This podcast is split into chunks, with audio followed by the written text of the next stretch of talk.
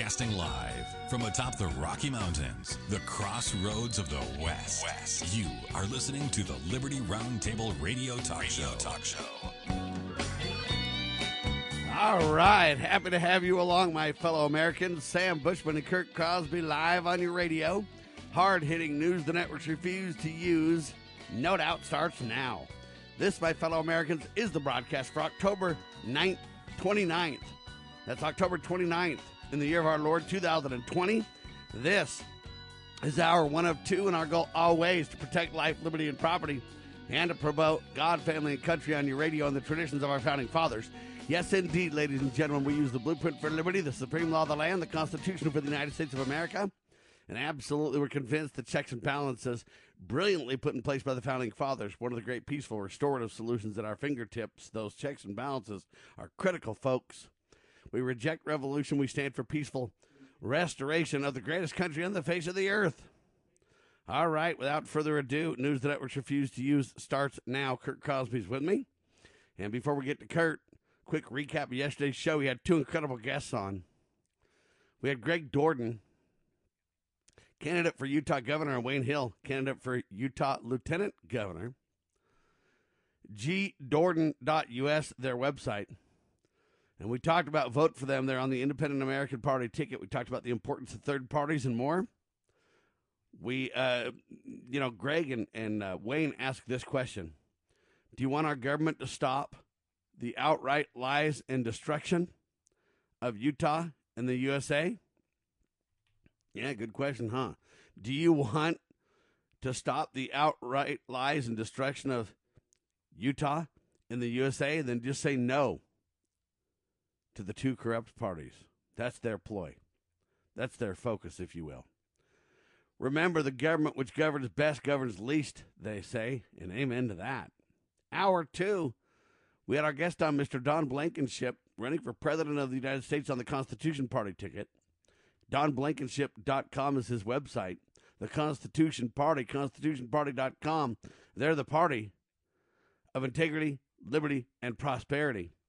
And we talked to Don about his book. He's the author of a book, Obama's Deadliest Cover-Up. They all have blood on their hands, he says, and he's right about that, too. Don has a third way planned for America, not the Republican way, not the Democrat way. Equality, ethics, and exactness are the 3 points he brings up. And he simply says Americans must be made aware that they cannot rely upon the media for truthful information. The media is simply an extension of the two major parties.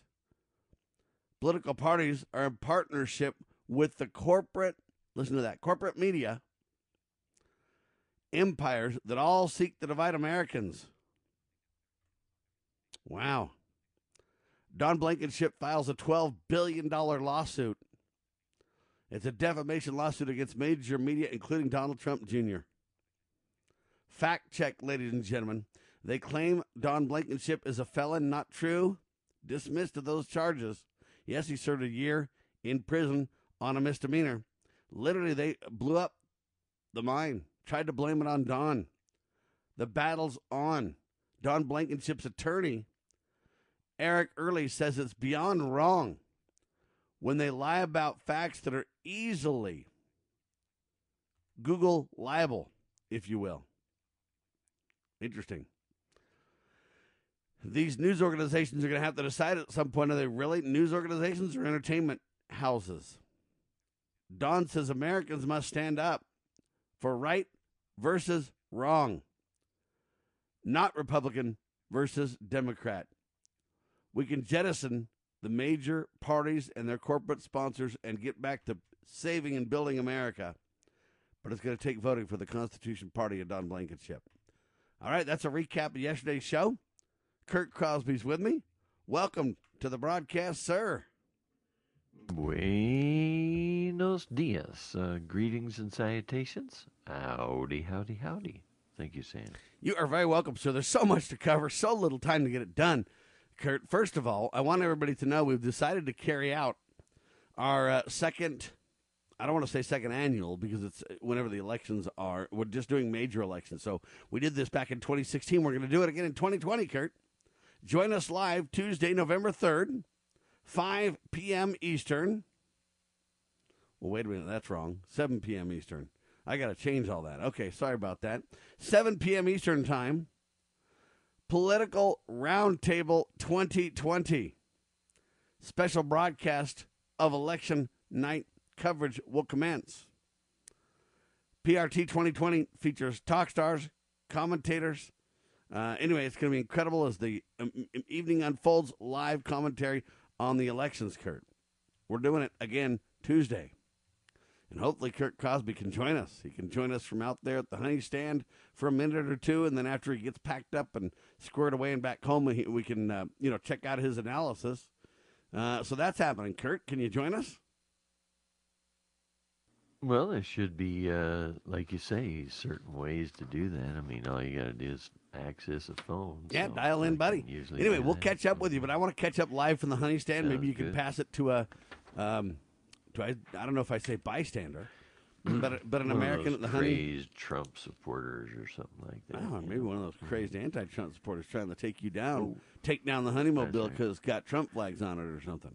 Good point. Anyway, we'll do it all, though. That's happening. Coming up, ladies and gentlemen, next Tuesday, November the 3rd, election night live coverage, Political Roundtable. We're going to start earlier this year, Kurt. Last time, in 2016, we started at 8 Eastern. This time we're starting at 7 Eastern, so it'll be 5 Mountain Time. And we're going to go for 5 hours, buddy. Oh, that's a broadcast, huh? Yeah, and we're going to go that long, and what we're going to try to do is see if we can't team this live coverage up with a fundraiser, Kurt. Very good. See if we can't get a few people to toss in some dollars to help us grow. LibertyNewsRadio.com if you want to start funding things early. You know, the idea that I would have is you just kind of put in like $1,000 a day for the next, today's Thursday, so Thursday, Friday, Saturday, Sunday, Monday, Tuesday. You know, if about 100 people put in like $6,000 or so, we'd be in good shape. Yeah. All right. Anyway, I thought I'd bring that to your attention. The next thing you got to know, Curtis, I voted, buddy. Very good. I shouldn't have done it, but I did it anyway. I voted early, and I voted via my ballot. Mm-hmm. And I didn't just put my ballot in the box. I didn't want it to get, the first leg to be destroyed. So I took it straight to the post office, Kurt. So if it's going to be destroyed, it'll be from the post office forward. Very good. And I don't know really the truth if it'll count or, what'll happen with all that. And you say, well, Sam, you should have just voted live on Tuesday like you should. My response to that is I'm convinced that what they're going to do is not have enough people even there. You're going to have to wait for hours to vote, Kurt. Mm-hmm. Well, or they're going to tell you, because of the COVID, you can only have one person in here at a time, That's what I mean with all that. It's just going to be slower than molasses. You're going to be waiting outside in the cold. I mean, I don't know what they're going to do. But it isn't going to go well. Right. I can predict that. So anyway, I tried to wait. What I tried to do was this. Wait as long as I could, because I don't really believe in early voting. And the reason that I don't is because you miss out on all the commentary, all the truth. A lot of the stuff about Biden has been going out over the last, 5-6 days? And a significant number of people have already voted. That's not fair for them to vote and then hear, what's going on with the candidate after the fact. Many people are now going, how do I change my vote? It's like hashtagging all over the social media services and such, right? So you kind of go, what's up with that, right? Anyway, so I try to wait as long as I can, but I'm afraid if I wait any longer, then they'll go, oh, your ballot doesn't count, Mr. Bushman. We love you, but it just doesn't count. So that's kind of an interesting twist. So I waited as long as I could, and I filled it out, and I took it to the post office to try to skip that first leg, whatever you want to call it, from my house to wherever it goes, and then the post office, right? Yeah. Maybe to avoid the guy looking at it, seeing if it's a D or an R or whatever. That's correct. And it also, then, if I get it to the post office, then it should be faster, shouldn't it, Kurt? Well, that seems like it should be, unless they want mine to go slow on purpose, then it will be slower. But I know, I'm just saying. Like that one report where the guy, some postman, I think, lit one of the ballot boxes on fire, and they were going to try to recreate it. I'm thinking, how do you do that, How do you what? Recreate it? Well, yeah. Well, you recreate it in your own image, Kurt. You don't, buddy. Yeah. You just get your new ballots out, and you fill them out the way they need to be, and then you just simply replace the box, buddy. Come on. Good point. and you vote for who you think got it. I mean, who justly deserves it. You know what I'm talking about? You can't have people stealing the election or anything. No. Anyway, so that's the deal. Now, I got a surprise for you. I said that I was going to vote for Donald Trump, buddy, and I just couldn't do it. Did you vote for Don Blankenship? Yes, I did, sir. You know, now let me. Should I explain my reasoning and then have you look at it? Just my reasoning for this. I'm sure mine's the same, probably. My reasoning is this: if Donald Trump would have a questionable, if he'd win in my state, then I'd vote for Don Trump for sure, Donald J. Trump, because I believe he's done a lot of good for America, and I still stand by all those statements and all that effort and everything else. But my logic is, if he's going to win in my state anyway, then I've already promoted President Trump as much as I can for those who might be on the fence. But in my state, since it's not close and Trump's going to take the cake anyway, what I might as well do is make a political statement for who I really believe that would make a difference. And so while Donald Trump is threatened to sue the media, Don Blankenship has actually got it done. Yeah, good point. All right. And while, Donald Trump complains about the corrupt system, you know what? Don Blankenship has experienced it firsthand. They're running around calling him a felon when it's a flat-out lie, and they know it. I've got to stand with Don, and I've got to make a political point. So it lets me back President Trump and back Don Blankenship at the same time. I voted Constitution Party, Kurt.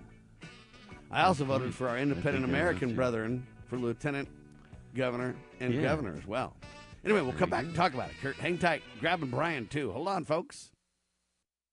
Okay, girls, about finished with your lesson on money? Daddy, what is a buy-sell spread for gold coins? Well, when you sell a gold coin to a coin shop that's worth, say, $1,200, you don't actually get $1,200. But don't worry, we're members of UPMA now, so we don't have to worry about that. Daddy, what if somebody steals our gold? We don't have any gold at the house. It's stored safely in the UPMA vault, securely and insured. But the S&P 500 outperformed gold. Daddy, gold is a bad investment. Some people do think of it that way, but actually, gold is money. And as members of the United Precious Metals Association, we can use our gold at any store, just like a credit card. Or I can ask them to drop it right into Mommy and Daddy's bank account, because we're a UPMA member family. Find out more at upma.org. That's upma.org. Do we reflect about our future and where we as a culture are moving? Do we keep our trust in our jobs, homes, money, life necessities, investments, stock markets? Do we believe that our 401ks or other retirements will always be there and that the current economic order will recover? Is the economy going to recover and life return to normal? It ain't going to happen by a friend of Medjugorje. Whether you are poor, middle class, or rich, it ain't going to happen. A book of astounding revelations about the present economic order and where we are heading. It ain't going to happen by a friend of Medjugorje. To order, visit medj.com, spelled M-E-J.com, or call Caritas in the U.S. 205-672-2000, 205-672-2000.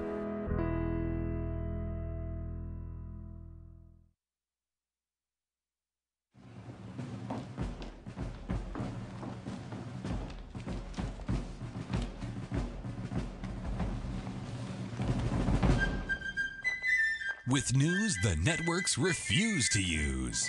You are listening to the Liberty Roundtable Radio Talk Show. All right, back with the live, ladies and gentlemen. Brian Rust with us, rustquittinggift.com. Welcome back, sir.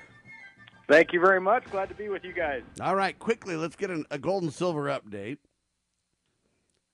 Gold right now is sitting at 1,867.9. Say it again. 1,867. 0.9. 1,867.90. Yep. Wow. What do you think of that, Brian? Well, it's down a bit, isn't it? It is down. You figure we're probably down. Oh, I don't know, maybe. Well, I mean, we've been higher, up over around the $2,000 even range. I think we're seeing just a lot of uncertainty and so on. But the one factor you have to look into the metal. these metals protect your paper. But there's such a manipulation that's going on, and with everything and all the chaos and our public's faith in the government to do its job, which they're not, you know, you need to be protected in this material, because this is what protects, you know, all your paper, all that paper, stocks, bonds, everything else. But when you have the markets, the stock and paper markets dropping and metals dropping, you just look and say, okay, here's just another game that's going on, because Amen. It's just done.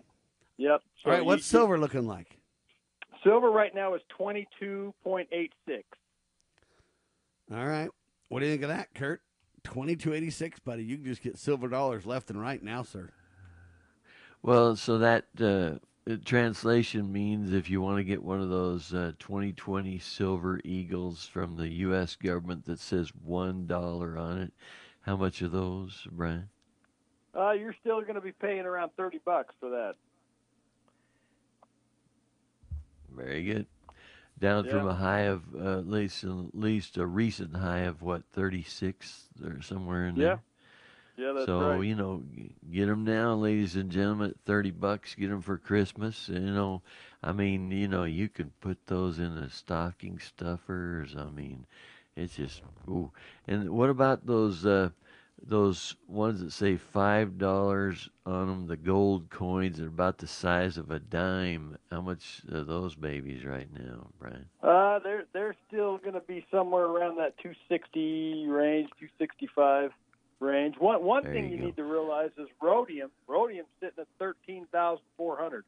Whoa, that's just taking off, huh? You know, it sure is great. I got that garage full of rhodium, you know what I mean? Right. No doubt about that, man. Kurt, you better put double locks on that bad boy, because people are going to be getting desperate pretty soon, buddy.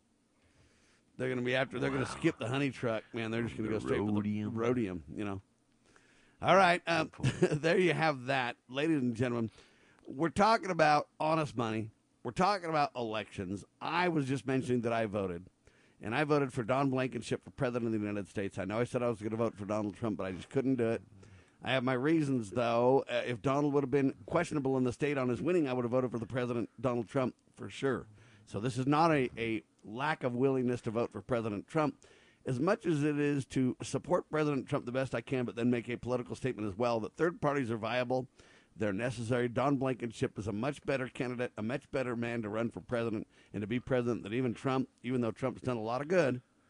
And so I had to make that political statement backing third parties and backing Don Blankenship, so I voted for him. I also voted for the governor, Greg Duerden, and for the lieutenant governor, Wayne Hill. So there you go. And they're on the Independent American Party.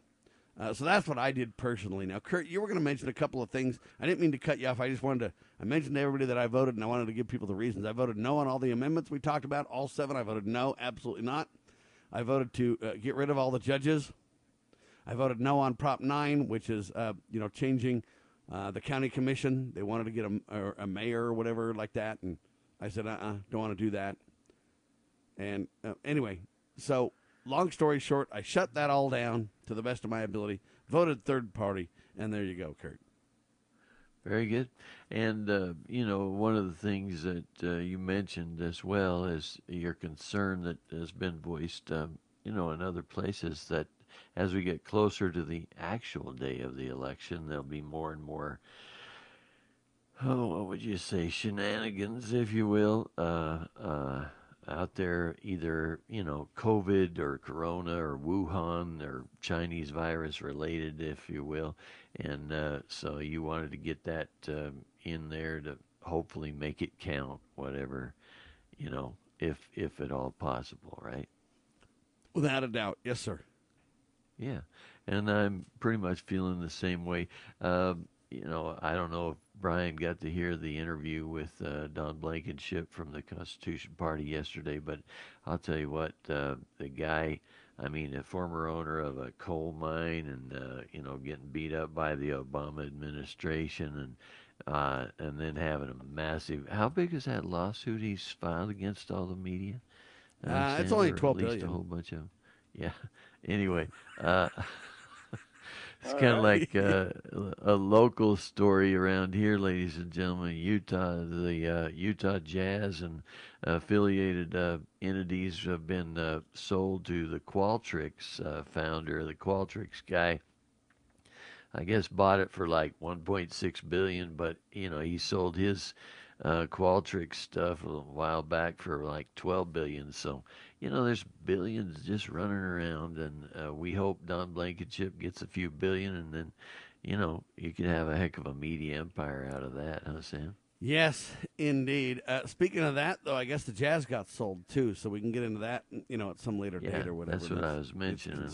You know, Larry Miller family, you know, moved that to Qualtrics. Qualtrics is the guy, you know, the big guy that put that money in there, right? Yeah, he was a big Jazz supporter all along and stuff like that, so it's not really a big surprise. To me, it's a sad tale to tell. You know, the Larry Miller dynasty or whatever you want to call it, his moral stand and funding of things that he believes. Anyway, it's all changing. It's all, to some degree, sadly going away. But that's another topic. Anyway, so, Brian, have you voted yet? I have. All right. And don't want to put you on the spot. Do you want to elaborate or no? I voted for Trump. I think that he's done a lot. I think he's done a lot, and I think you're right about that, sir. And I think he can continue to do a lot as long as, well, obviously we're hoping for things to get better, working relationships. But I think he's trying to do more, and I stand for that. I stand for that, and I just think if you know, Joe gets in there, I'm just look out. You know, you're right about that fact. I'll give you that. There's nothing wrong with voting for Trump. Like I said, I just felt like, hey, since he's going to win in our state anyway, I'd make another statement on top of it. But I agree with your points. I don't disagree one bit, sir. What about the amendments and some of that other stuff? Voted against all the amendments. Yes, sir.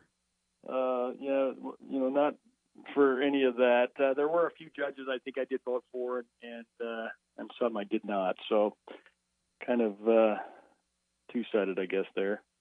Well, some of them do better than others. My response to that often is that, you know what, it's very, very hard to really break down how good a judge is.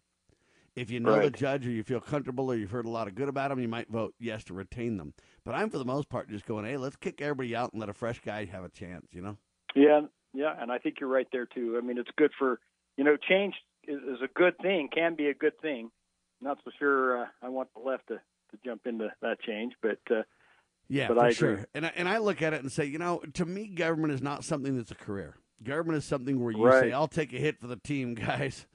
Okay? I'll go ahead and, you know, we don't want it to be a career. We want it to be, I'll take a hit for the team. I'll go ahead and serve my time and do my best to focus on what I think is important and make some corrections and some changes and some, you know, et cetera. And so I would prefer to see the judges be people who are attorneys in the private sector and people who have experience in the private sector and say, you know what, I'm willing to take a stint here to serve my country. But I don't want these career people that stay there and stay there and stay there and stay there. I don't want them to be corrupt. I want them to look at government fresh and go, hey, I want this to be thin and I want it to serve me like it did when I got here, but better when I leave. And I want them to be thinking that all along. Kurt, you want to respond to that? Well, I think you've said it very well, Sam. And, it's when you think of the American experiment and this opportunity we have to participate in, well, at least some semblance of freedom here in America, and you think of the whole history of mankind and how it's just such a small part that we get to participate in. We should be very grateful and very diligent in our, well, effort to preserve what freedoms and even restore any freedoms that we've lost. Brian Rust, rustquittinggift.com, Kirk Crosby, and yours truly on your radio.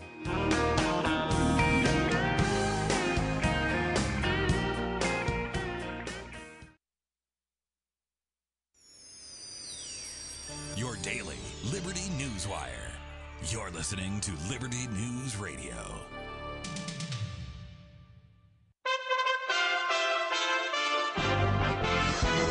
USA Radio News with Lance Pride. At least three people were killed and several wounded on Thursday in Nice, France. This is described by Nice Mayor Christian Estosi as a terrorist attack. Authorities say a man with a knife attacked people outside a church about 9 in the morning local time. Estosi said the attacker shouted Allah Akbar repeatedly as police apprehended him, and that the meaning of his gesture left no doubt. Enough is enough, the mayor told local reporters. It's time now for France to exonerate itself from the laws of peace in order to definitively wipe out Islamofascism from our territory. The suspect is in French custody. The chief executives of Silicon Valley's most influential tech companies fielded partisan questions Wednesday in a high-profile hearing. Members of the Senate Commerce Committee largely stayed away from discussing a federal statute that provides a liability shield for social media sites. For Republicans, allegations of anti-conservative bias led the questioning. USA Radio News.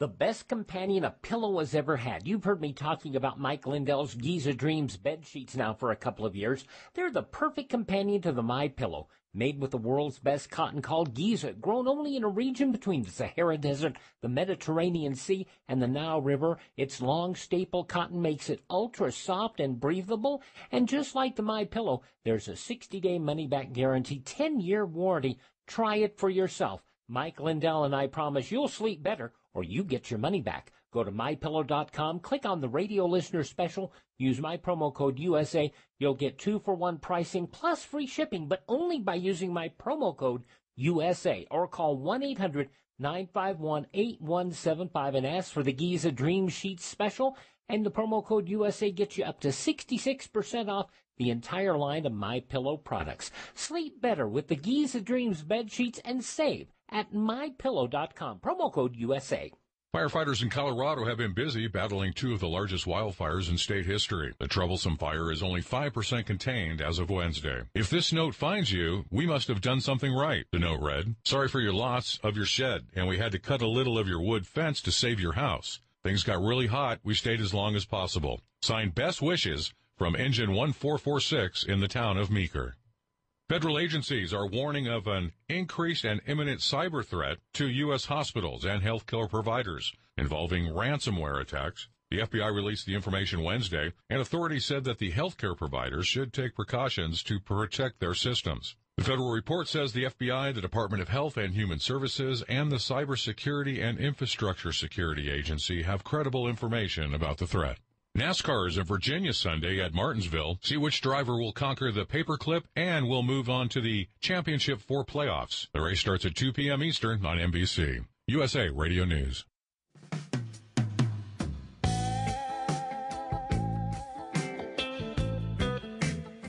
Brian Rust with us, ladies and gentlemen. Hey, Brian, are you worried about the mail-in voting stuff? I think there could be some problems there. I mean... As things ramp up and people are having to wait in a lot of lines. And then, I mean, we've already seen a little bit of corruption. I mean, dumping ballots in the ditch, and there's some. So, I worry a little bit about it. Let me tell you why I ask. Kurt and Brian, have you guys gone and studied the steps that it takes for a mail-in ballot to happen? I haven't studied the steps, but there's a little... Yeah, do you realize there's stuff online documenting the steps that it takes for a ballot to happen, a mail-in ballot? Have you, Kurt, have you checked this out? Well, you know, I spent some, at least part of my life in the printing world, Sam. Yes, and, sir. You know, after you do that yourself and you think, well, I mean, I got this machine right by me that prints this stuff up really good, and I'm pretty sure it wouldn't be that hard for me to print up some of those ballots. Not that I have, or don't get me wrong, but after I see, how they do it, I just think, well, we've got guys that print up, dollar bills or $100 bills and stuff like that, that are counterfeit. Maybe there'd be some guys that might even print up counterfeit voting stuff, Sam. And then, you kind of wonder about all that. And like you say, the steps after that, they say they're all secure because they check the signature on it and stuff like that. And then you read these stories where they're like, well, never mind about the signature, like Brian said, these ones that end up in the ditch, or else, like we were talking about earlier, the ballot box that just somebody puts in some kind of a thing that starts it on fire. I mean, you know, wouldn't it be nice if we just return to the old ways? You vote one day, you go in your little precinct, and you got your pencil and paper and somebody you know. Well, and that's what I want to get into, Kurt. So the steps are, first off, you got to print ballots. You got to make sure they're right. Then you got to send them out to the different people. And hopefully they're all right and there's nothing gone wrong with that process, right? Then once somebody gets the ballot, they got to fill it out, put it in the proper envelope, and send it back. Once they receive it, there's a bunch of steps they have to go through, Kurt. They first compare the envelope address with the voter registration address. And then if it looks good, they open the envelope. And then they got to make sure the ballot's not, beat up or tweaked or weird in any way. And then oftentimes they either count it manually or they feed it through a machine. And anyway, then they eventually tabulate the results and et cetera. And they're warning now. They're warning, Kurt, that, it may not, you may not be able to, know who's president on Tuesday. Maybe in fact, it might just take a couple of weeks, if not at least several days, to kind of figure that out, Kurt. Because, man, number one, there's an incredible turnout. Yeah. Now, I don't know exactly how you turn out when you just put a mail-in ballot, but there you go. Yeah. And then they say stuff like, we got to count and tabulate all that. And it's really hard, Kurt. If the ballot gets beat up in the mail or anything else, do you know that it's just discarded? Yeah. They throw it out? Yeah, dude. What do you expect? And just think about the old way where you'd go in and each precinct, you go in and you just vote that day. And they count the numbers that day, and they report them, and, it's all done. And, and you don't have the early ballot voting where you have these people going, oh, I want to take back my vote because I learned this other stuff. Wouldn't it be good to just return to the old ways, make America great again? You know what I mean? Yeah, but so the reason I'm bringing all this up is I just look at it, Kurt, as you're saying. Think how many steps it takes to make one of these ballots happen. And if if it doesn't work out perfectly, your ballot's just discarded. Now, in some areas, in some counties, they actually call you and say, your ballot got messed up. Can you, do another one? But here's my problem. Me doing another one makes me question, is mine really messed up? Or do they just need two from me? If I do fill out another one, will they say that I committed voter fraud? Mm-hmm. If I don't fill out another one, do I lose my chance to vote? If I, and you go, what? And then you look at all those steps and you go, man, back in the day when we had tiny precincts, Kurt, and people even had the elections at somebody's home. And what you'd have is, 3 or 4 or 5 people that are in the neighborhood donate their time. They'd run the election thing at somebody's home or at a, school or somewhere, small venue, small precinct. They'd take care of all that. And then they'd have vote watchers that would sit there and go, yep, we agree that they're, doing this legitimately. Right? Mm-hmm. Yeah. Right? And you look at that and you go, man, what's going on? Yep. And when you had that tiny precinct scenario, Kurt, just so you know, and you had the vote watchers, you didn't have questions of voter integrity because you could see and watch. Almost anybody could, really. I mean, they didn't have a problem if you watched. 3 or 4 people, participate, and it's pretty hard to get a bunch of con people together like that, I think, to con that and break that rule. So I look at that, and I go, and they could count the votes easily. Yep. Like it wasn't a massive, incredible tabulation and expedition. It wasn't a massive, because it was just these small precincts, and you had vote watchers, and you had plenty of people, and it's like, my fingers are sore, or my eyes are getting tired. Hey, can I be the vote watcher, and you count the rest, this next batch or whatever, and it was very simple, and then people would turn in the numbers, and then you'd look at the tabulations online later and say, yes, they reported my counting numbers correct, and 10 people that saw it can validate the same thing, and you could get a vote that night and an answer that night. That's right. And now we're going, this is a way better, a way safer, a way, you know, more important way. We got to do this. And now we don't know the results. We got 96 steps that can go wrong. And we don't even know if we can give you the vote count within days or weeks, Brian. And I'm going, what the crap is going down around here? It's like we've gone back to the Stone Age, buddy. That's right. We've made it more difficult to accomplish, you know, the task at hand. I saw some article that some of these smaller counties or whatever, and maybe it's happening in some of the bigger areas as well, they had nowhere to sign their ballot sheet. There were some defects that they had to kind of take care of that someone saw, and then they have to send out more ballots. And that. So, yeah, I see your point. I mean, if we just voted for president or something like that, I mean, I can just imagine going, hey, there's 5 buckets here. There's a name on each bucket. Throw your rock in the proper bucket as you walk by. We'll watch you. You know, now I know that sounds crude, but I'm making a point. Is that worse or better than what we've got now? If we just literally had a bunch of buckets out there in the park and we're like, hey, man, you walk by and you like the name, put your rock in this bucket, and we'll go ahead and count them at the end, okay? Okay, tell me how it would be worse. That's awesome. At least we could know that night what's going on that way. And how come you can't break the country down into tiny, tiny precincts? It's like, hey, there's no more than 400 people or 400 votes or whatever, 1,000 votes tops in your precinct. And how can you not count that? I just don't understand. I mean, I can count to 5, Brian. That's right. What do you think, Kurt? Am I crazy? But we turned this into this, man. We got to make sure that the machines can reel in the paper properly and tabulate the results and electronically this and something that. And oh my gosh, the thing didn't, it spewed out 2 ballots at once, and or it didn't, whatever, and it printed wrong. And man, we didn't have a signature. And by golly, this one got wrinkled up in the mail, man. The mailbag handler must have been a little bit crazy that day. And what, I mean, it's like, I like all how this garbage. People will say, well, I know mine is all right, because I got a receipt. And I'm like, a receipt? Wait a minute, because you got a piece of paper that says this is what you voted. You're sure that the number that, you know, the guy you voted for or the girl you voted for got the correct vote? How do you know that? Well, I could make a computer print out your receipt and show you something different from what I sent to everybody else, buddy. Well, that's how exactly dumb am I mean. You know? Now, if you threw a rock in a bucket there and you count rocks, you can't. That mistake can't happen. See there? You don't have to print out ballots and make sure there's a signature line if you just throw rocks in buckets. Now, I know I'm being extreme. I'm demonstrating the absurd by being absurd a little bit.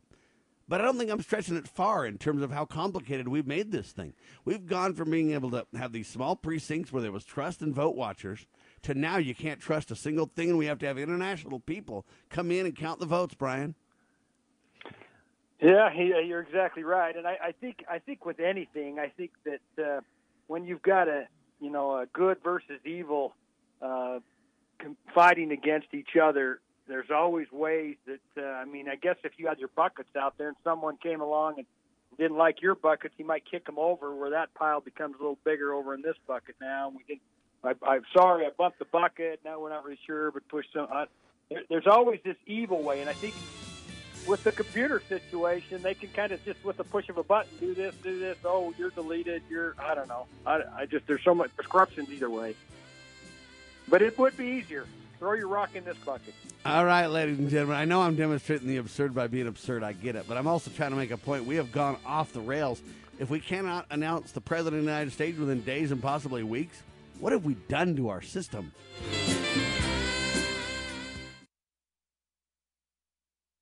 Why don't we say to the government writ large that they have to spend a little bit less?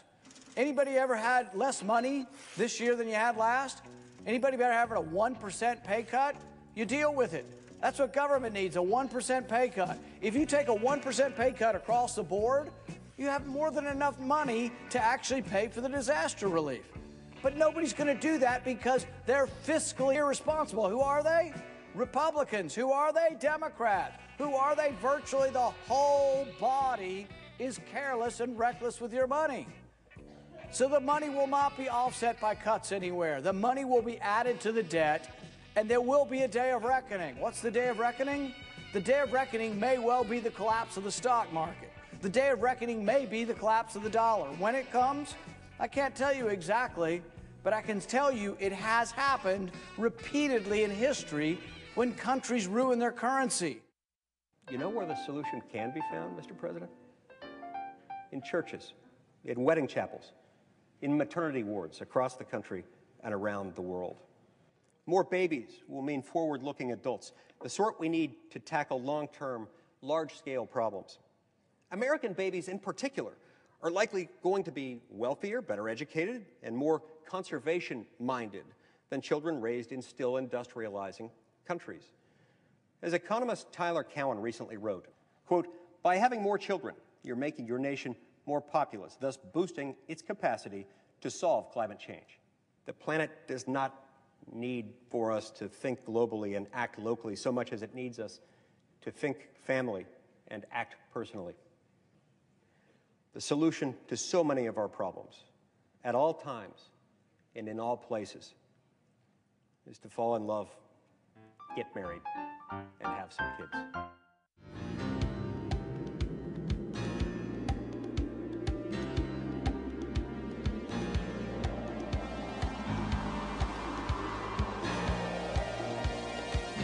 All right, I typed into your favorite Google search tool, your favorite Google search tool, ladies and gentlemen. And I typed in, you know, steps to mail-in ballots, or steps for mail-in ballots. And I got back a few things that just sparked my concern meter through the roof. Okay, let's just see if I'm a conspiracy worrywart or if you guys are concerned as well. Okay, Brian? Okay. First one says 6 steps to ensure your mail-in ballot counted. They say in most states there are a couple of ways that you can get your mail ballot to officials. Does that concern you? Yeah, a little. When you kind of go, what are the ways? You know, the legal or the illegal way or what? You know? They say the best way is to drop it in the mail, Brian. We usually recommend 7 to 8 days in advance so it gets there on time, buddy. Good then point. The next headline says, how to vote by mail, 8 steps with pictures. It's from WikiHow, buddy. Now, what do you think of that?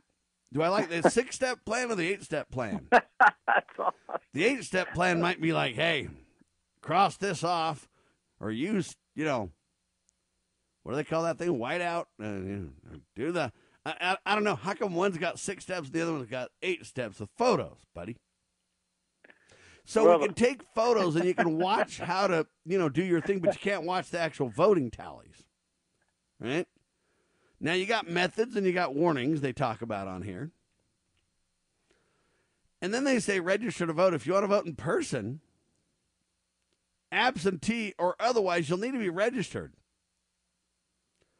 Now, listen to this carefully. As of September 2020, 40 states in the union allow citizens to vote online.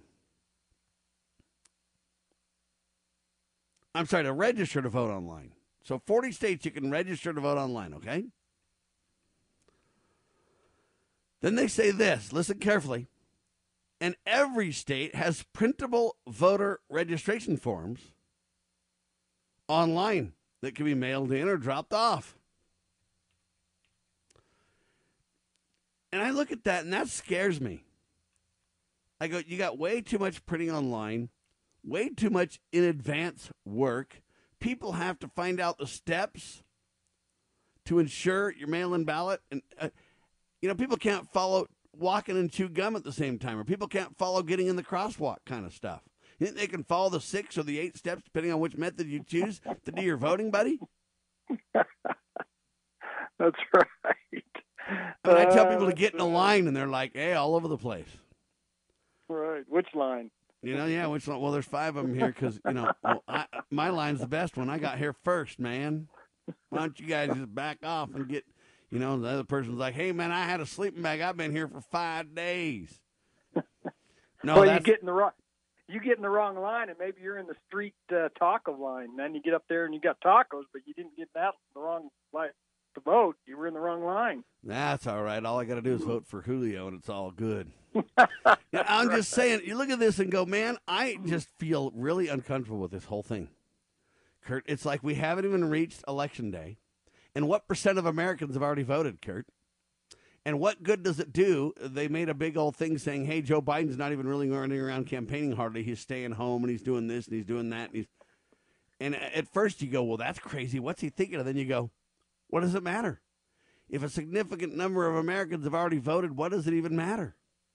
This race up to election time is a waste of time. Of course, you can't count any ballots early now. You can just vote early, okay? Yeah. Can't know when the president's really elected or not because we can't count early. That would be against the law, Brian. They can tell you how many Democrats have, voted and how many Republicans, but they can't tell you anything else, for sure. And I guess that means that there's a D or an R by the ballot somehow. But the other night I was watching the old movie from way back in, I guess it's 1946. It's called The Battle of Athens. And I don't know if you're familiar with this movie. Yeah, weren't you telling us about this yesterday? Well, I just wanted to bring it up and think about how those guys had to fight to get that ballot box, that was locked. It has this lock on it, and it was so vital. I mean, the bad sheriff was going to just cut it open, and they said, hey, you got 1 minute to have that ballot box out here before we start shooting. And in America, we change power with the ballots. In so many other places, it's with bullets or whatever else, and so it's so important, the protection of this whole idea. The other one I'd bring up at this time is the movie called The Man of the Year with Robin Williams, and where he gets persuaded to run for president, and he actually wins as a talk show host kind of guy, and then they find out, well, there was some messed up computer balloting or computer numbers and stuff in there, and that's why he really won. So there's just that kind of stuff that worries me, and that's why I recommend to Make America Great Again and go back to the old-fashioned ballots like we used to use. Yeah, man, I don't know how to respond, Brian. Well, I think Kurt's right. I think you look at it here down the road once the president's elected per se, is he really? I mean, aren't the others going to say, well, they was all tampered with in this? And it will draw out for 2 or 3 weeks because no one will, I don't see Joe over there going to say, oh, yeah, I think it was fair and I think he won. I think he's going to say, well, I think it was, or maybe even try, well, it wasn't fair. There's so much corruption. Yeah, Hillary already told him to not concede. So right. I don't see that really happening. Wait a minute. How can Hillary tell him not to concede when we're supposed to accept the election results, Kurt? Yeah, well, she's the main one always saying, well, Donald, will you agree to, with the numbers? And what she was really meaning was she wasn't going to agree with them. Even though she said she did, she fought against the thing the whole time as if he was an illegitimately elected president, I think. And that's what we see in America today. All right. Next, there'll be gunslinging and everybody will be fighting and everyone throwing those rocks.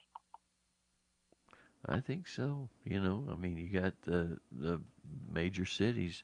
They burn when somebody gets prosecuted or picked up for whatever, and then you got rioting and looting, and I mean, you got people going and just busting up stores and just hauling off things. I don't see why every one of those businesses aren't like those New York ones where they have that big roll down thing in the front, like a big old massive garage door kind of thing, because man, you see those guys busting up those windows and just hauling off all those TVs and stuff like that. Walmart just decimated or whatever in those big cities.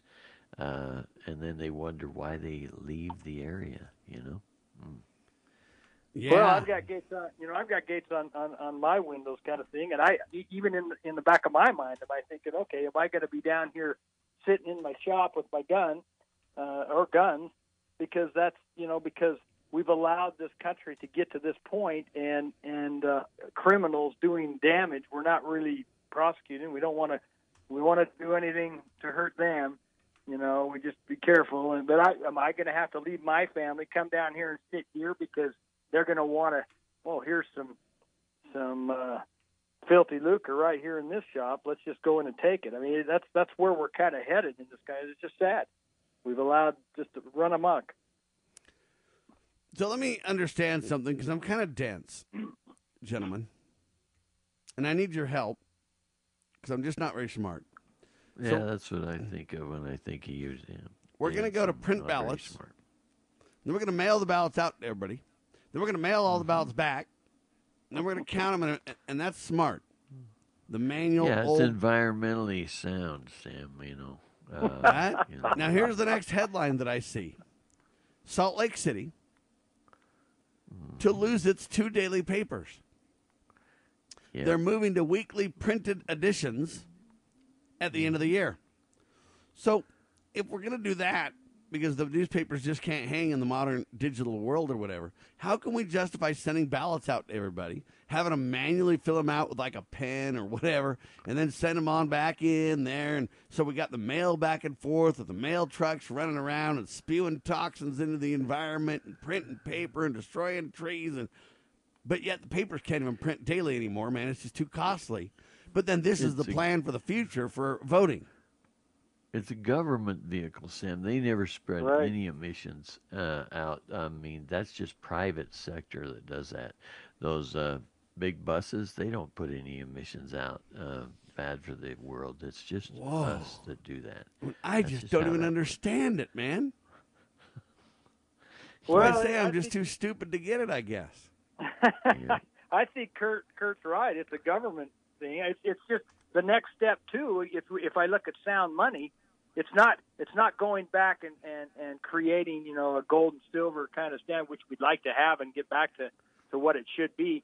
But it's actually, we have a coin shortage, so we're going to eliminate coins.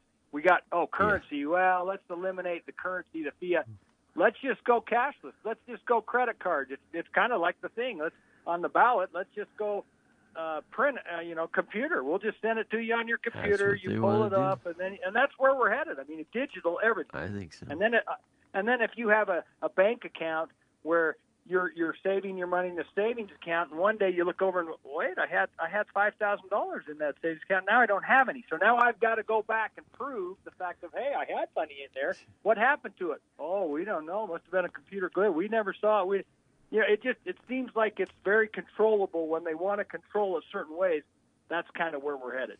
Hey, man, that's right. The good news at the end of this hour, ladies and gentlemen, is now Kurt Cosby can finally get his Harley. Let me explain, ladies and gentlemen. All right, Harley Davidson. Go ahead, Kurt. Because all that rhodium, you mean? Well, I don't know if you want to trade your rhodium for a motorcycle or for this new deal, but you're going to get a Harley. Harley-Davidson launches its e-bicycle division. It's a new brand, ladies and gentlemen. You pull up on your bike and you say, I'm riding a Harley. So then you feel kind of good about it. It's kind of like, you know, when you have a Federal Reserve note that says $1, and then you have a silver dollar that says $1, and you say, well, I've got a dollar too, you know. It's not the exact same, though, is it? Come on, let me tell you what it's called now. All right, it's called Serial One Cycle Co., buddy. Oh, boy. Now, you can get a Harley. They say these new e-bikes can pedal about 4 times what power you output. So if you put in, you know, a certain amount of effort, then they can prosper your efforts by 4-fold electronically. These things can run, up to 20 miles per hour. And they cost about $1,000, and you know, I just see an e-bike in Kurt's Harley future. Don't you, Brian? Hey, there you go. Does it make the rumble? Harley? Does it still have the rumble? No, buddy. Come on now. I think it's rumble free. That rumble's not very. It's a sound of environmental destruction. That rumble. Buddy. Oh, I see. That rumble is not okay. Now we're gonna load Kurt up on the honey Harley. I love it. God save the Republic.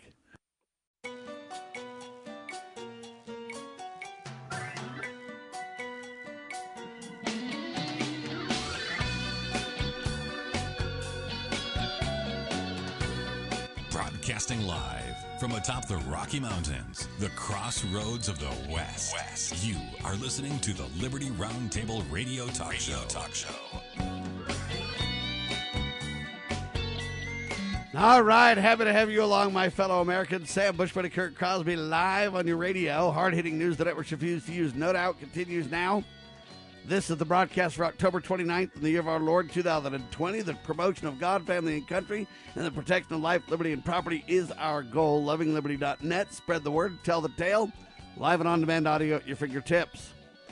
By the way, Kurt, I'm testing this incredible new app that Loving Liberty's got. It's going to be coming out in a few days. It's sweet. You can check out the Twitter feed right from the app and everything else. So there you have that. I want to talk more about these Serial One products, Kurt. That's Harley Davidson. And Harley Davidson launches its e-bicycle brand. It's called Serial One Cycle Co. And the Serial One products are known as pedal assist electric bicycles. The difference is this one has a small electric motor and a battery that will give you power assistance 1 to 4 times what you pedal, depending on the setting you set. The power assist is limited to 20 miles per hour. It charges with a regular household current. Takes about 3 to 6 hours for a full charge, Kurt, and guess how far you can go?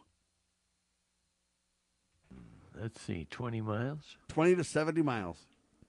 Oh, 20 to 70, that's kind of a big range. Well, it depends, Kurt, on if you're doing the one to, match. If I'm saying I'm pedaling and I want double my output or triple or 4 times my output, the more, you have that thing pedaled for you, then it gets closer to 20 miles. The more you pedal and, the less you have it, quote, assisting you, it can go up to 70 miles. It just depends on that factor, right? Uh-huh. Anyway, so I expect you to be getting one of these pretty soon. I expect the Honey Harley to be rolling. They say that the Harley-Davidson global e-bicycle market is estimated to be over $15 billion in 2019, and they project it to grow at an annual rate of over 6%. So I guess as everybody's forced to ride a bike, instead of their car or something, these guys are going to be leading the way, huh, Sam? Heck yeah. How dare you even question that, Kurt? Good point. No rumble, as Brian gives. No, man. I'm telling you, that's the sound of environmental destruction, buddy. They're jettisoning that. That's right. That's right. You know what I'm saying? Good point. Right. I want to move to this discussion of Hunter Biden, Kurt. Uh-huh.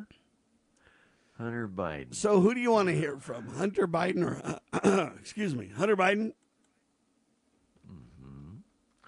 Or this Tony... Starts as Tony, how do you say the guy's name? Bobolinsky?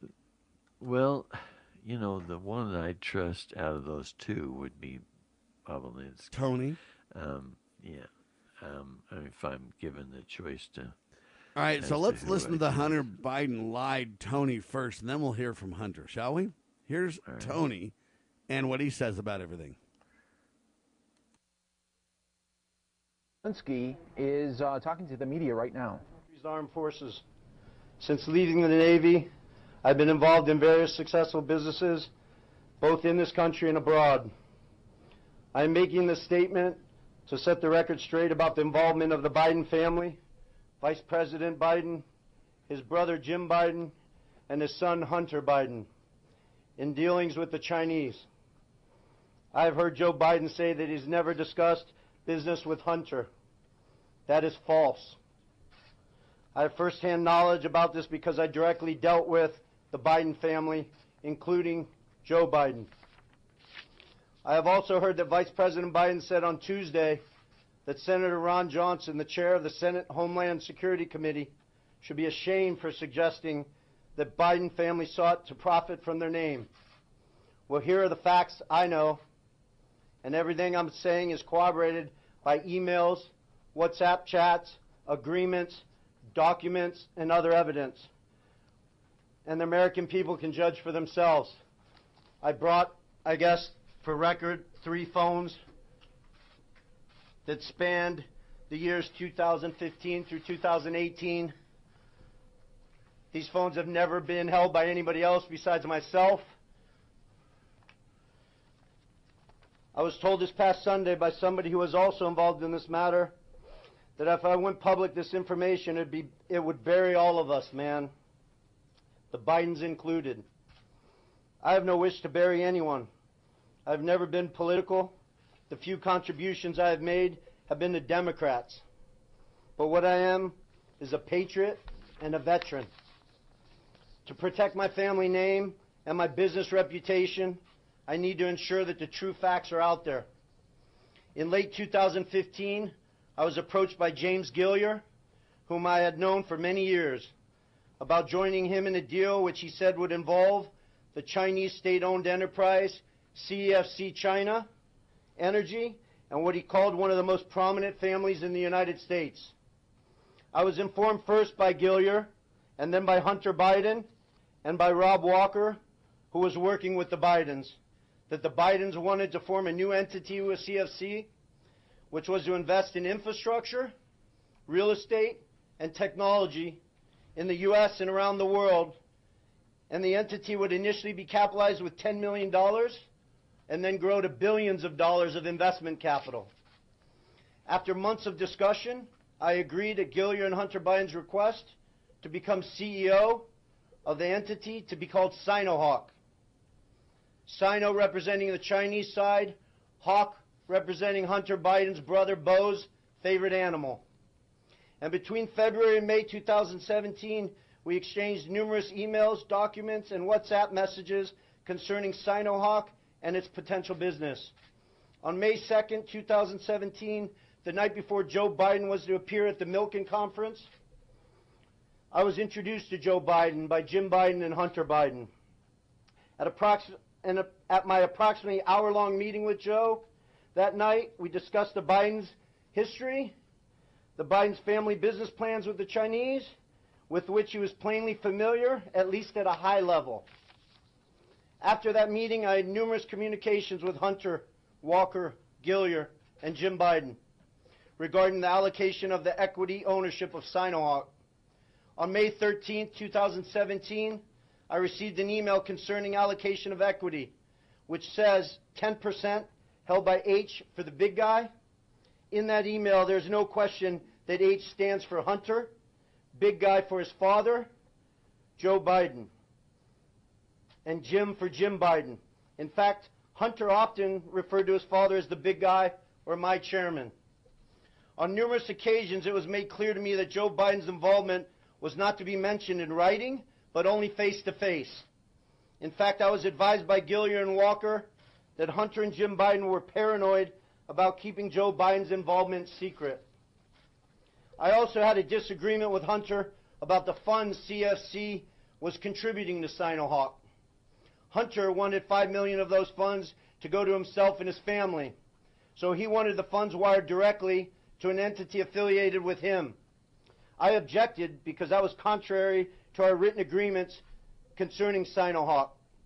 He said, referring to the chairman, his father, that CFC was really investing in the Biden family, that he held the Trump card, and that he was the one putting his family legacy on the line. He also said to me on May 17, 2017, that CFC wanted to be my partner, to be partner with the Bidens. During these negotiations, I repeated to Hunter and others that Sinohawk could not be Hunter's personal piggy bank. And I demanded that proper corporate governance procedures be implemented for capital distributions. Hunter became very upset with me. CFC through July 2017 was assuring me the funds would be transferred to Sinohawk, but they were never sent to our company. Instead, I found out from Senator Johnson's September report that the $5 million was sent in August 2017 to entities affiliated with Hunter.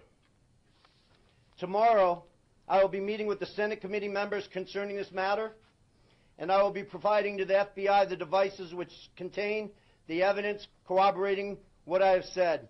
So I will not be taking any questions at this time. There you have it. I will not be taking questions at this time. He will not take questions. They're trying to ask questions anyway. The evidence sits on these three phones. I don't want to go into anything any further. This will all be discussed with Senator Johnson and his committee, and the American people can decide what's fact. Who paid for you to be here? All right, that is Tony. There you have it, Kurt. Hunter Biden lied. Tony Bobolinsky has evidence. Do you want to respond to this, Kurt? Well, one of the things I want to bring up here is this guy says he's a patriot and has never been political, that kind of thing. And it's kind of a sad part, at least in my opinion, as to what has happened over time in America. If you take the Founding Fathers, many of them were maybe some of the wealthiest, if not the wealthiest, individuals at the time, and yet they felt very strongly about freedom and liberty and that kind of thing, and over time, and so they were involved. In fact, they pledged their lives, their their fortunes and their sacred honor or whatever, stuff, everything they had. And yet now we've come down to the time where guys like this are going to make big money and all that stuff, figure they're not political, so they don't even participate. We need it where good people participate, or it's just left to the hogs. Amen to that reality check. Kurt's spot on. When we come back, we'll hear from Hunter himself. Liberty Roundtable Live.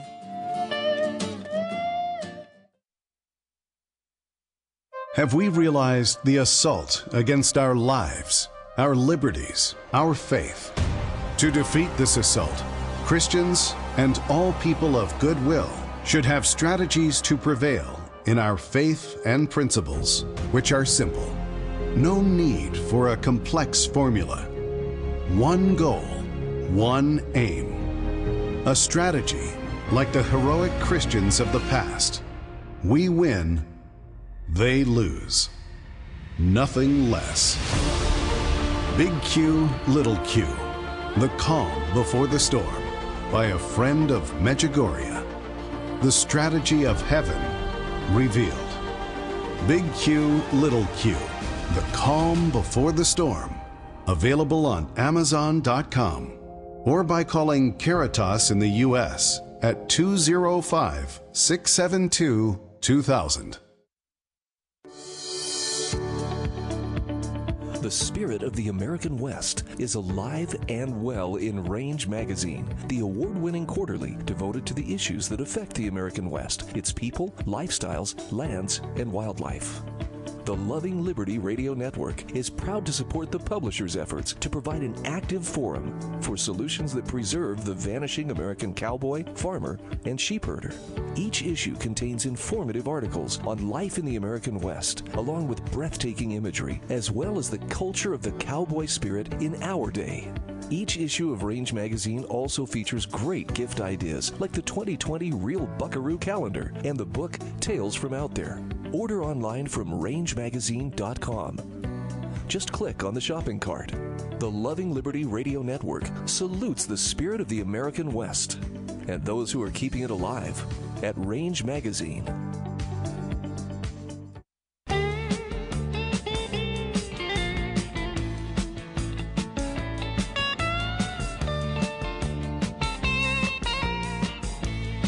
All right, back with you live, ladies and gentlemen. We're talking about these incredible audio pieces.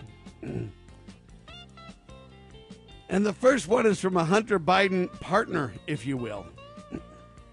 He was supposed to be the CEO of this company they were forming, and he says Hunter Biden lied. Tony Bobolinsky says that he has evidence against Joe and Hunter Biden. Biden business associate details bribes, corruption, and China deals during a press conference.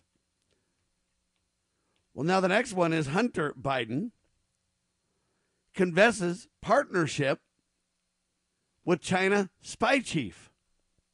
Listen to Hunter himself. I had to bleep a couple of F-bombs out, but here it is.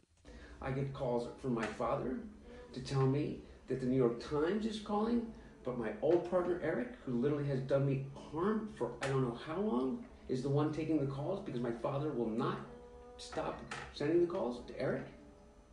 I have another New York Times reporter calling about my representation of the, literally, Dr. Patrick Coe, the spy chief of China, who started the company that my partner, who was worth $323 billion, founded,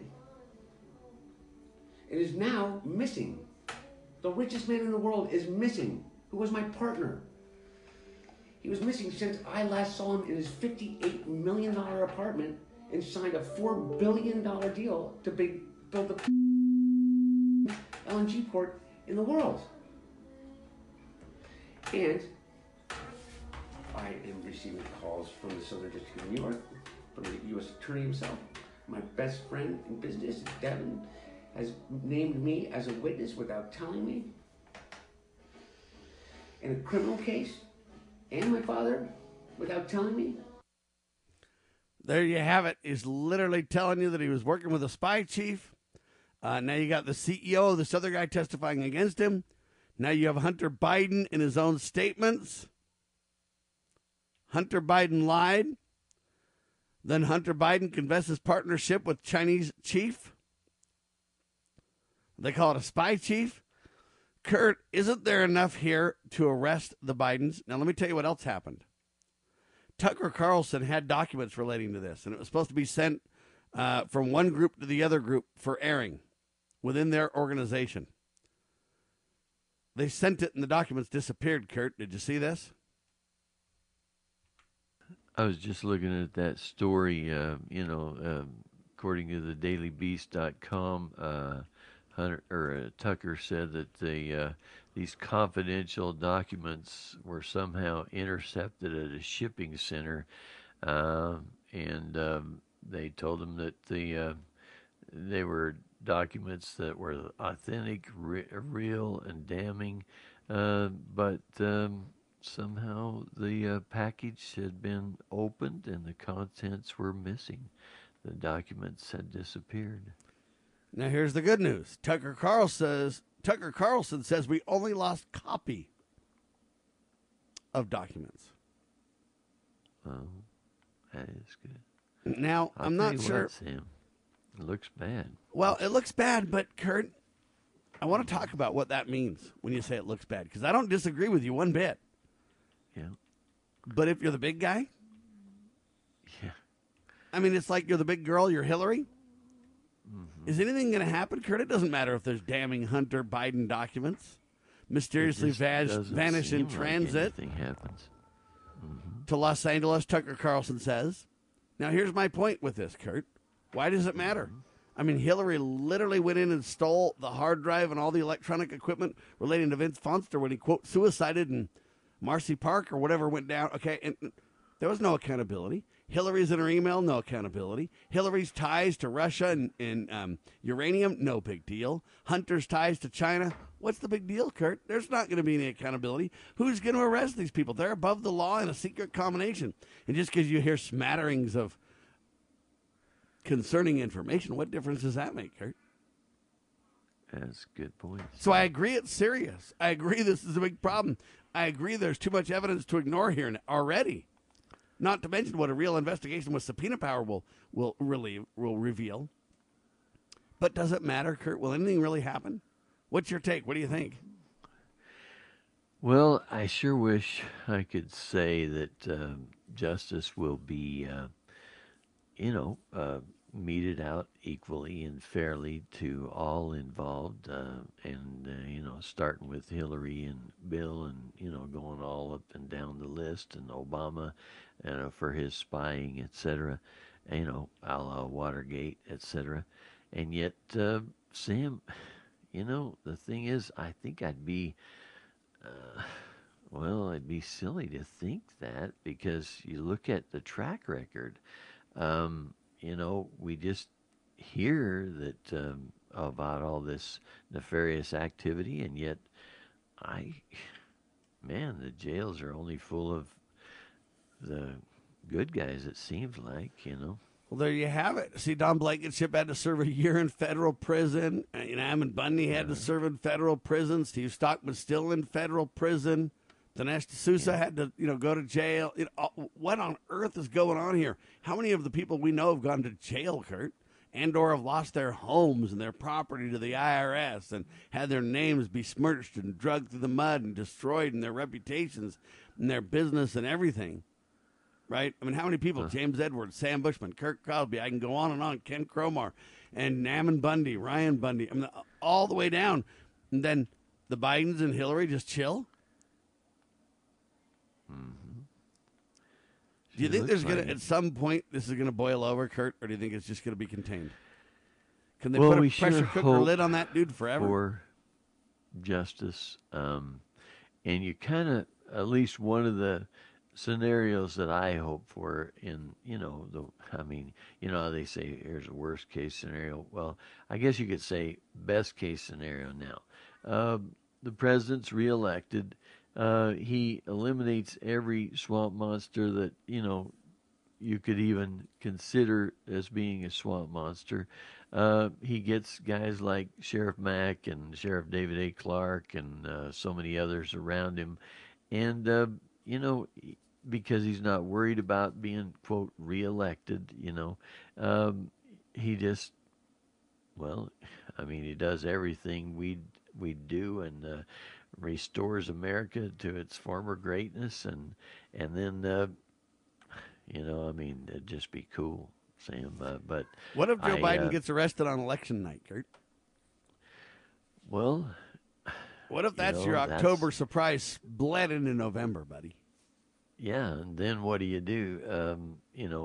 If by the weird chance that in the end they so-called win the election, then you're stuck with Harris, and then Pelosi is the vice president, and what'll happen, don't you? You just have a mess. Kamala will put Hillary on the Supreme Court, buddy. Wow. Right? And you wonder about... would that surprise you one bit? No, it wouldn't, but it would just... what would surprise me is if there wasn't some kind of a lightning strike at the Supreme Court at the same time, But anyway, that's what I'd expect, Wow. I'll tell you what soured me quite a bit is when Donald Trump Jr. attacked Don Blankenship like he did and literally called him a felon. That's too bad. That's when I kind of said... that happened with Judge Roy Moore, case there where President Trump went after him, and that's, that was a bad deal. And me and James, and it just goes on and on. Point. Right? Yep. But, what do you think, Kurt, if they just put Hillary on the Supreme Court? Well...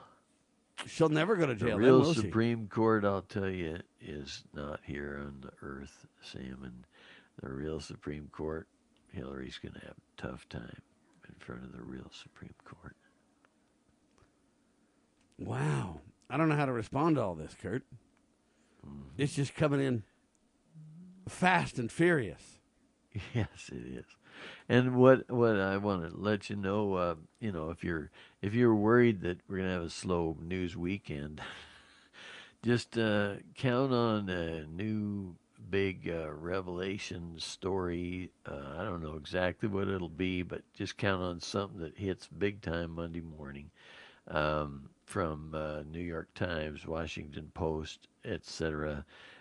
It'll be, at least this is what I'm forecasting. It'll be... all right, hold on. Let's get to your forecast in just a second. You've ever seen, your worst story for the president you've ever seen. All right, hold on. Let's talk about your forecast in detail, Kurt. This is worthy of discussion. Hard-hitting talk at your fingertips. Sam Bushman, Kurt Cosby, Liberty Roundtable Live, breaking it down for you on your radio. Lovingliberty.net. Spread the word, tell the tale, and donate liberally today, would you please?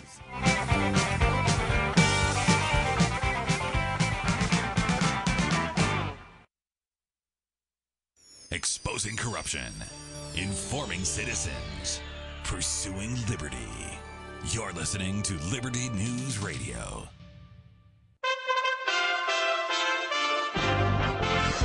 USA Radio News with Lance Pride. The FBI has made arrests in Operation Foxhunt. USA Radio News' Tim Berg explains. The Justice Department is charging 8 alleged Chinese agents over covert operations within U.S. borders. China describes Foxhunt as an international anti-corruption campaign in which it seeks to locate legitimate fugitives around the world to bring them back for trial in China. Assistant Attorney General John Demers telling reporters in Washington, D.C. that 5 of the suspects were arrested in the United States and 3 are believed to be in China. FBI Director Christopher Wray said the FBI is proud to have this investigation culminate in criminal charges, the first of their kind.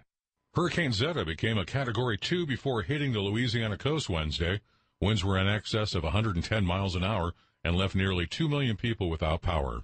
USA Radio News. Do you have an idea for an invention or new product? Do you think companies would be interested in your idea? Do you want to try to get a patent? Then call InventHelp now. InventHelp keeps your idea confidential and explains every step of the invention process. We create professional materials representing your idea and submit it to companies who are looking for new ideas. We have more than 9,000 companies who've agreed to review ideas in confidence. If a company shows interest in manufacturing your invention, we can negotiate on your behalf. We have helped over 10,000 clients receive patents. We also offer services including 3D modeling and animation demonstrating your idea, prototyping services, and we use state-of-the-art technology to show InventHelp client ideas to additional companies. Join the thousands of people just like you who chose InventHelp to pursue their idea. We are experienced. We are working for you. We are InventHelp. Call us for free information at 1-800-460-1663. That's 1-800-460-1663. Again, 1-800-460-1663. The family of Walter Wallace Jr., the 27-year-old shot and killed by police in West Philadelphia Monday, held a press conference Wednesday. Father Walter Wallace Sr. does not like the way Philadelphians are reacting. And I don't condone no violence, tearing up the city, looting of the stores, and all this chaos going. And I would feel like, is everybody having any respect for my family and my son to stop this violence and chaos was going on in the city? I mean, we got good cops and we got bad. That's the system in the system. I'm not faulting. Somebody had to be all accountable for what they did. A National Guard and curfew order has since been put into effect citywide. Nice, France Mayor Christian Estrasi says there has been a terrorist attack at the heart of the Notre Dame Basilica. Reports say 3 are dead and many are injured. A suspect was shot and is now in police custody. France's national anti-terror prosecutors have opened a murder inquiry. USA Radio News. I want to dedicate this song to Mr. Rupert Murdoch.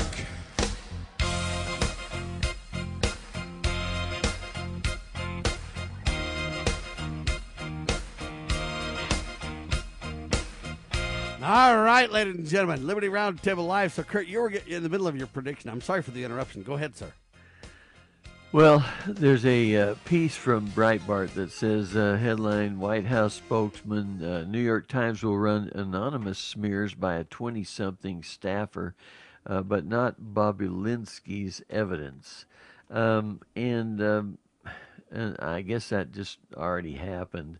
But what I'm expecting, Sam, is, you know, when you talk about October surprise or whatever, I'm expecting that over the weekend, especially, you know, it'll hit probably Monday morning and go basically, you know, big time news cycle even through into the Tuesday election day. There'll be some, you know, crazy news story stuff that'll start with New York Times, Washington Post. This is what I expect from them. You know, something they've been holding, something that they've been waiting on, and it's a big time something. I don't know what it'll be, and I doubt very seriously it'll have any real truth to it, but there won't be any time for, you know, examination, and in my opinion it'll be a big voting fraud kind of a effort, and yet it'll affect the voting on that crucial day, Sam. Well, there you have it, ladies and gentlemen. Kurt's prediction, time will tell if it comes true. Now, Rush Limbaugh is in the news, Kurt. Yeah, he says enough of this. A little bit. Mm-hmm. He says enough of this. Yeah. Limbaugh offers solutions to stop riots. This stuff has to end. Yeah. Right? And so he does this, and he says, hey, in the after the election, or during the election, there's going to be rioting everywhere. And this has got to stop, and so he's got a plan. Joe Kovacs, WND.com, with the piece. Ready for the answer, Kurt? Yeah. Send the rioters to the U.S. military base in Cuba, buddy. There you go, Guantanamo. Now, I disagree with Rush. Entirely, completely, 1,000% disagree. It's at least the part that you would agree is that if there's criminal activity, the criminals ought to be held accountable, right? Absolutely. But and I get that Rush is kind of tongue in cheek in it here, right? He's making a point that this has got to stop, and I completely agree with the point. The problem with what he's suggesting is that, first off, I don't believe that you can whisk people offshore to foreign nations. First of all, that's kind of enemy combatant war-esque behavior. I don't want it to rise to that kind of level. I think that American citizens and or people in America need to have a right to a trial. They need to have a speedy trial. They need to have a jury of their peers.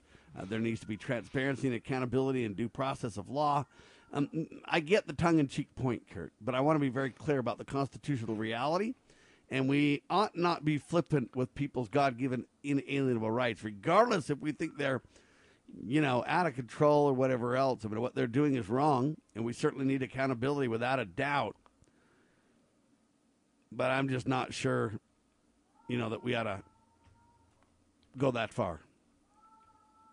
What do you think, Kurt? Yeah, well, the bottom line is we are for justice for all, and I don't care if you're Hillary or Bill or you or me, and these people that say they're doing this peaceful protesting, but they're busting up things and burning things up, they're not peaceful protests, and they're certainly not. I concur. We gotta stop that. And, but what I concur is, even if they're not peaceful protests, though, we have a way about going about things in America, and it doesn't, relate to whisking people as enemy combatants off to foreign nations that are communist in nature, right? Why do we even have this base or this prison in the communist country of Cuba in the first place? Well, that's a good question. But I thought it was an island that we own or whatever. It's Guantanamo Bay, so it's just close to Cuba as far as I understand. Yeah, but how do we own that, Kurt? How did we get that?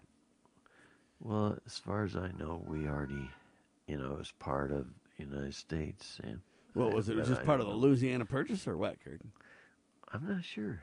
So anyway, I'm just saying you got to research that kind of stuff, and you go, hey, how do we get the weird scenario like Puerto Rico? They're not really a state. They're not really a country. They're kind of a territory. They're part of the U.S., but not American Samoa. Not really. How does all that happen? See, yeah. And I'm not comfortable with a lot of that, Kurt. Yes, sir. Anyway, the U.S. military base in Cuba. How do we get a military base there? You think the Cubans are happy about that? Anyway, I look at it and just go, very strange indeed. And now I understand that we got to stop the rioters and the thugs. I get it. And I think we got to take action, serious action. But I don't like this. We're going to use this enemy combatant idea or this lone wolf or these terms that are codified in legalese that let you simply circumvent all the normal due process reality that we have in America here. Okay? I just want to be very, very, very careful about that. Because I believe a lot of these people are protesters, and they're violent, and they're out of control, and they're stupid for sure. But are they really an enemy combatant to the point where we're going to declare war on them and they're not going to have any rights? When will it be you and me? See, the only people that I see going to real jail, Kurt, are the good people. The Hillarys and the rioters aren't really going to jail long term. Okay? Or at all. Yeah, or at all. Good point. You look at Charlottesville, Virginia. Hey, all the thugs and the hoodlums on the left didn't go to jail. But the, quote, people on the right, they say, went to jail because they're white supremacists and they had to go to jail. And they were violent and crazy and they killed that lady with a car. And, man, you got to – but that's not really true or accurate at all, Kurt. That's a dishonest picture to say the least. President Trump tried to politely say, hey, there's good people and bad people on both sides. Well, that was a very spot-on reality check. But he got slaughtered to the media for it and kind of backed away from those statements. Sad to say. The truth is we need to have every individual have due process of law, have transparency, have a speedy trial, have a jury of their peers. Okay, we need due process for everybody, and even Hunter Biden and Joe Biden and Hillary Clinton, who I think are some of the greatest criminals this country's ever known. I still support a appropriate, law-abiding, law-and-order trial for them too, Kurt. I don't want to circumvent anything in their behalf. But I do want justice done. I do get that the wheels of justice grind slowly. I understand all that, but I want a jury for Hillary. I don't want to circumvent her rights and throw her in Guantanamo Bay either. So I'm being fair on the left and the right about this, Kurt. And I understand, Rush is a little bit of a shock jock, and he's throwing this out there, and he's showing the seriousness of it. I get it and agree with all that. But you need to be very careful with the words you use on the radio. What happens if they just decide they're going to throw Rush in Guantanamo Bay? Would he feel different then? And he'd say, well, I've done nothing wrong. And they'd say, the Democrats would say, you've been fueling these riots for decades. It's just taken this much time for them to come to fruition. You've been the agitator. You're the armchair quarterback agitator of all time, Rush. We're going to throw you in Guantanamo Bay. See, you got to be very careful with words. And you got to be very careful with what lines we cross. And when you wield this microphone, you better be very careful. Okay, Glenn Beck said, anybody who doesn't agree with the official 9/11 story there, they're ready to work with Al-Qaeda. They're terrorists. They'll destroy the country if you let them. See, that kind of stuff and the kind of stuff that Rush says, some of the stuff that Michael Savage has said in the past and stuff like that, they're over the top in their commentary, Kurt. I get that it's shock jockism. I get that it's, but you got to be really careful. So I'm saying I believe Joe and Hunter should be arrested. They should be read their Miranda rights. They should be properly dealt with and gently dealt with. They should never be abused or treated unkindly. And we need to truly subpoena and get all the information we can and truly then have an honest, fair trial, a speedy trial. And we ought to uphold their constitutional rights completely. But at the same time, we need to expose corruption and create accountability. So I'm hesitant. I want to stop the riot as much as the next guy. But I can't go as far as to throw them in Guantanamo Bay or even the like. And so anyway, there's my take, Kurt. Do you want to sound off on any of that? I think you got it covered. All right. You, Kurt, want to talk about Megyn Kelly, don't you? We had teased this story before, but we never finished it, Kurt. Remember, you remember during the 2016 election what happened there with Megyn Kelly, right? A lot of things happened. I can't remember exactly, but she moved from network to network, and she just got all beat up, and then she was going to be with her family, and then she got a new gig, and all that, right? Well, I think she was, one of the, moderators for one of the events, and she pretty much went after the president the way I remember it. Well, she went after candidate Trump. Yeah, that's right. Good point.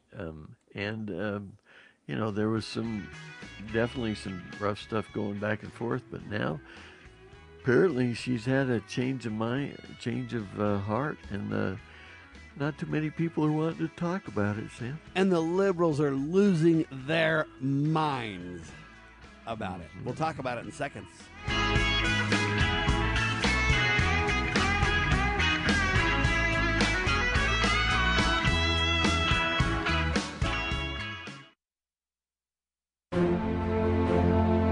Foundation for Moral Law is a nonprofit legal foundation committed to protecting our unalienable right to publicly acknowledge God. The Foundation for Moral Law exists to restore the knowledge of God in law and government and to acknowledge and defend the truth that man is endowed with rights not by our fellow man, but by God. The foundation maintains a twofold focus. First, litigation within state and federal courts. Second, education. Conducting seminars to teach the necessity and importance of acknowledging God in law and government. How can you help? Please make a tax-deductible contribution, allowing foundation attorneys to continue the fight. You may also purchase various foundation products as well at morallaw.org. Located in Montgomery, Alabama, the Foundation for Moral Law is a nonprofit, tax-exempt 501c3, founded by Judge Roy Moore. Please partner with us to achieve this important mission. morallaw.org. Hi, I'm Patty, wife of former Congressman Steve Stockman. In Congress, Steve sought impeachment of Eric Holder for his corruption of the Justice Department and his fast and furious gun running that caused border agent Brian Talley's death. Steve called for arrest of Lois Lerner for her contempt of Congress as it investigated her targeting of conservative nonprofit groups. After 4 years, 4 grand juries, and millions of tax dollars, Steve Stockman is in prison. His case involved 4 checks to nonprofits. DOJ has one standard for Hillary Clinton, but another for folks like President Trump and my husband.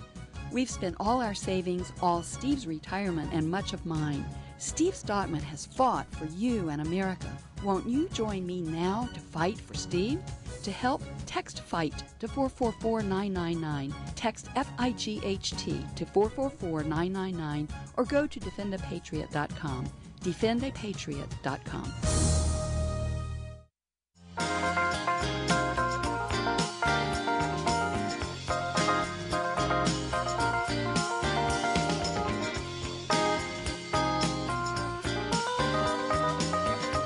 All right, so Megyn Kelly kind of took apart Trump, at least when she was the moderator back in 2016. She kind of morphed from, I don't know what you call it, conservative to kind of liberal to who knows what to wherever. And she kind of bounced around and lost a lot of credibility, that's for sure.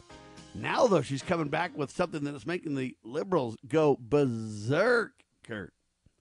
Liberals are furious at Megyn Kelly.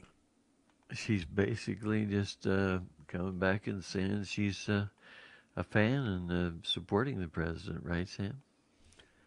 Yeah, what I find interesting about the headline that you sent me, though, is I don't think it is fair. It says liberals are furious at Megyn Kelly over her unexpected Trump comments. Well, that's a way to not really give you what she said, right, Kurt? Well, yeah, that's right. In fact, I'm trying to find which day that one was. But, you know, as I looked through even on DuckDuckGo and try to find Megyn Kelly and news, you know, you just can't find it. And, you know, I think it's part of the whole Twitter / you know, Google, you know, protect you from this information, you know, that kind of thing. But, you know, it's just amazing how there's so much censorship going on. Yeah, now let me highlight a few things that's going on with this. This is The Blaze, Kurt. Megyn Kelly, media coverage of Donald Trump is disgusting. Kurt, we've been saying this forever. Good point. Megyn, amen. Right? Yep. I mean, she's got it right. That's right. And this is where, you know, in the past, we would have been pretty hard on Megyn. Yes. Because we're not really hard on Megyn. We're hard on the issues, right? And when Megan's wrong on the issues, we got to be like, Megyn, come on. But Megan's right. Mm-hmm. Now, Megyn keeps endorsing Trump, and she's calling it unbiased. Kurt? Well, and she, you know, is coming from being way on the, you know, at least kind of the opposition side, you know, before, right? Yeah, now Megan's criticized for her saying that Trump handily won the debate. Okay, Biden wasn't a force, she says. Mm-hmm. I think that she's right, Kurt, about this. Good point. Yeah, I think you're right. Now, here's the other interesting thing. So she endorses Trump. She calls it unbiased. Trump won the debate handily. Biden wasn't even a force. Now, here's the question. What's it going to take for some of these other newsmakers to tell the truth, Kurt? And what got into Megyn to get her to tell the truth? Because, man, I want to see if there's a pattern here. Did she wake up one day? Did she get a gig for big money? What happened? Yeah, good point. I don't know. But here's what I do know. She's right for, well, I would say once, but this is 4 or 5 or 6 different articles highlighting what she really said. So the headline that just says, hey, you know, liberals are furious with what Megan's saying doesn't really give you the story. Right. In my opinion, it tries to report the news, but kind of avoid the story. If you say something like this, Megyn Kelly turns 180 degrees. She says the media coverage of Trump is disgusting. She keeps endorsing Trump and saying that she's non-biased, and Megyn Kelly says Trump won the debate handily and Biden wasn't even a force. Now that tells an interesting story, Kurt. Good point. All right. Anything else on that one? Couldn't agree. Nope. All right. Kurt wants to talk about a 96-year-old woman. This is your stories of 1022, Kurt. 96-year-old woman, I guess from the Keys. She what? Rocks Bull's Nose 300? Well, it's, Bull's Nose tap, you know, when you 300. Yeah, when you get a 300 game in bowling, Sam. Oh yeah. You know, it's a perfect game. And so this lady is 96 years old, and, you know, she says family is the secret to staying young. She says that her focus on the family keeps her going. So, I mean, I just thought it was kind of a cool story, Sam. I mean, you know, a 96-year-old lady bowls a 300 game, and says his family is a secret to staying young and keeping her going. I mean, it's a cool story. What's a no-tap 300, Kurt, since you're kind of bowling? I don't, since I'm an expert on bowling. But you know, any of the bowling experts out there, I guess, she says, you know, she's going to be 97. Well, that's what confused me about the story. When you see this headline, it's a very confusing headline. Because she's from where, Kurt? McKees Rocks, Pennsylvania. Okay, but it doesn't say Pennsylvania in the headline, Kurt. Yeah, you're right. Okay, and so when they say, hey, 96-year-old lady from McKees Rocks, you know, something bowls 300 and family, and when you read it, you go, what the heck? Yeah, they say she scored a no-tap 300, knocking down 9 or more pins with every ball. Her friends and family called KDKA's Megan Schiller. They said, Lyon says, that's the lady's name, her last name. I had all strikes in a row, not an open frame at all, said Lyons. A first for anyone at Kennedy Lanes in McKees Rocks. That's hard, said Lyons. It's hard for a woman to do that, especially seniors. Yeah, especially a 96-year-old lady who's going to turn 97 November 30th.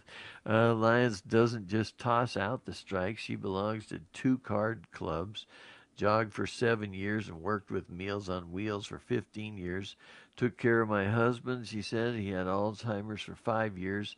Focus on family keeps her going. God gave me good health, and he gave me a good family, a good right arm, too, and a positive outlook that keeps her young. It's how I feel inside. I just have to keep going. I won't give up.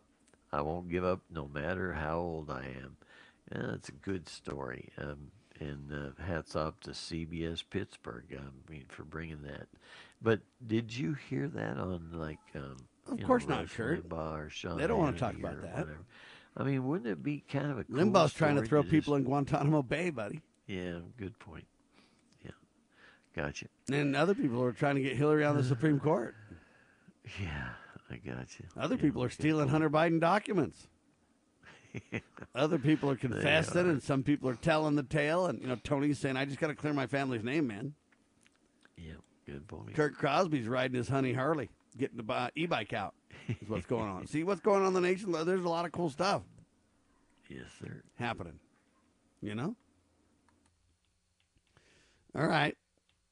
Tell us about this anonymous donor could have an auto body shop. Well, the headline from Breitbart says, anonymous donor, auto body shop work together to give veteran car. And so this was basically a guy's name is Gerald Eaton. He served in the U.S. Army for 9 years, 4 years active duty, 1 year in reserve, 4 years in the National Guard.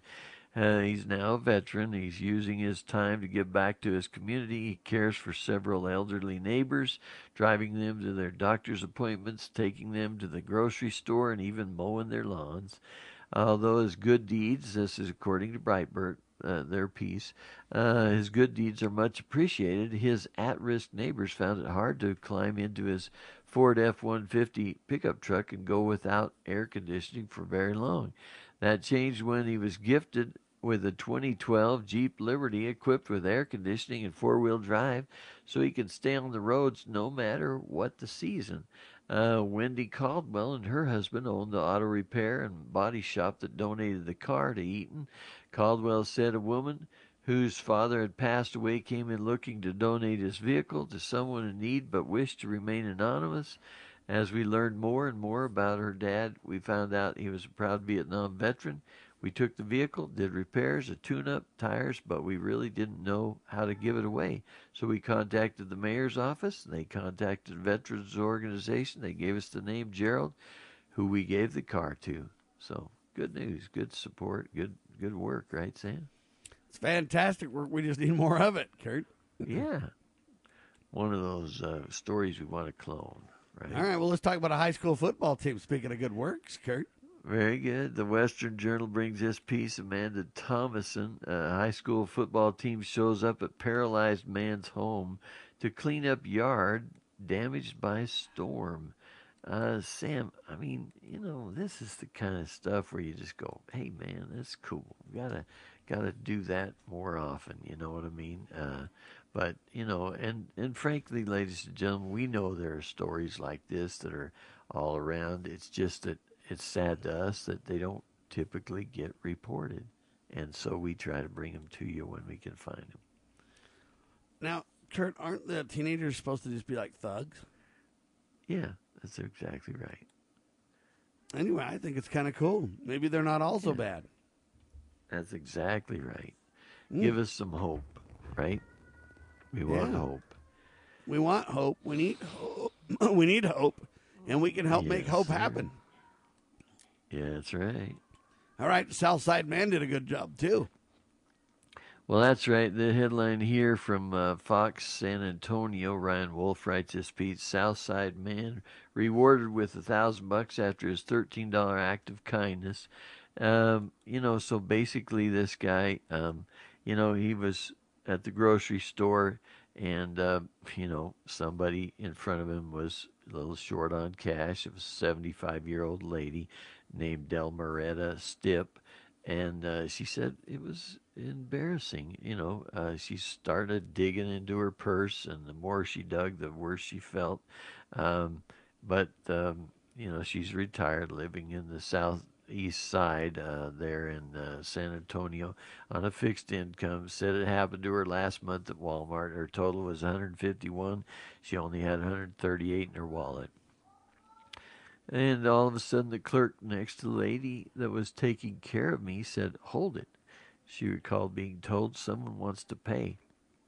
And I said, no, she's going to take this off. And then this guy, don't even know where he was, came through and said, "I want to pay." The guy who helped her was Robert Navarro.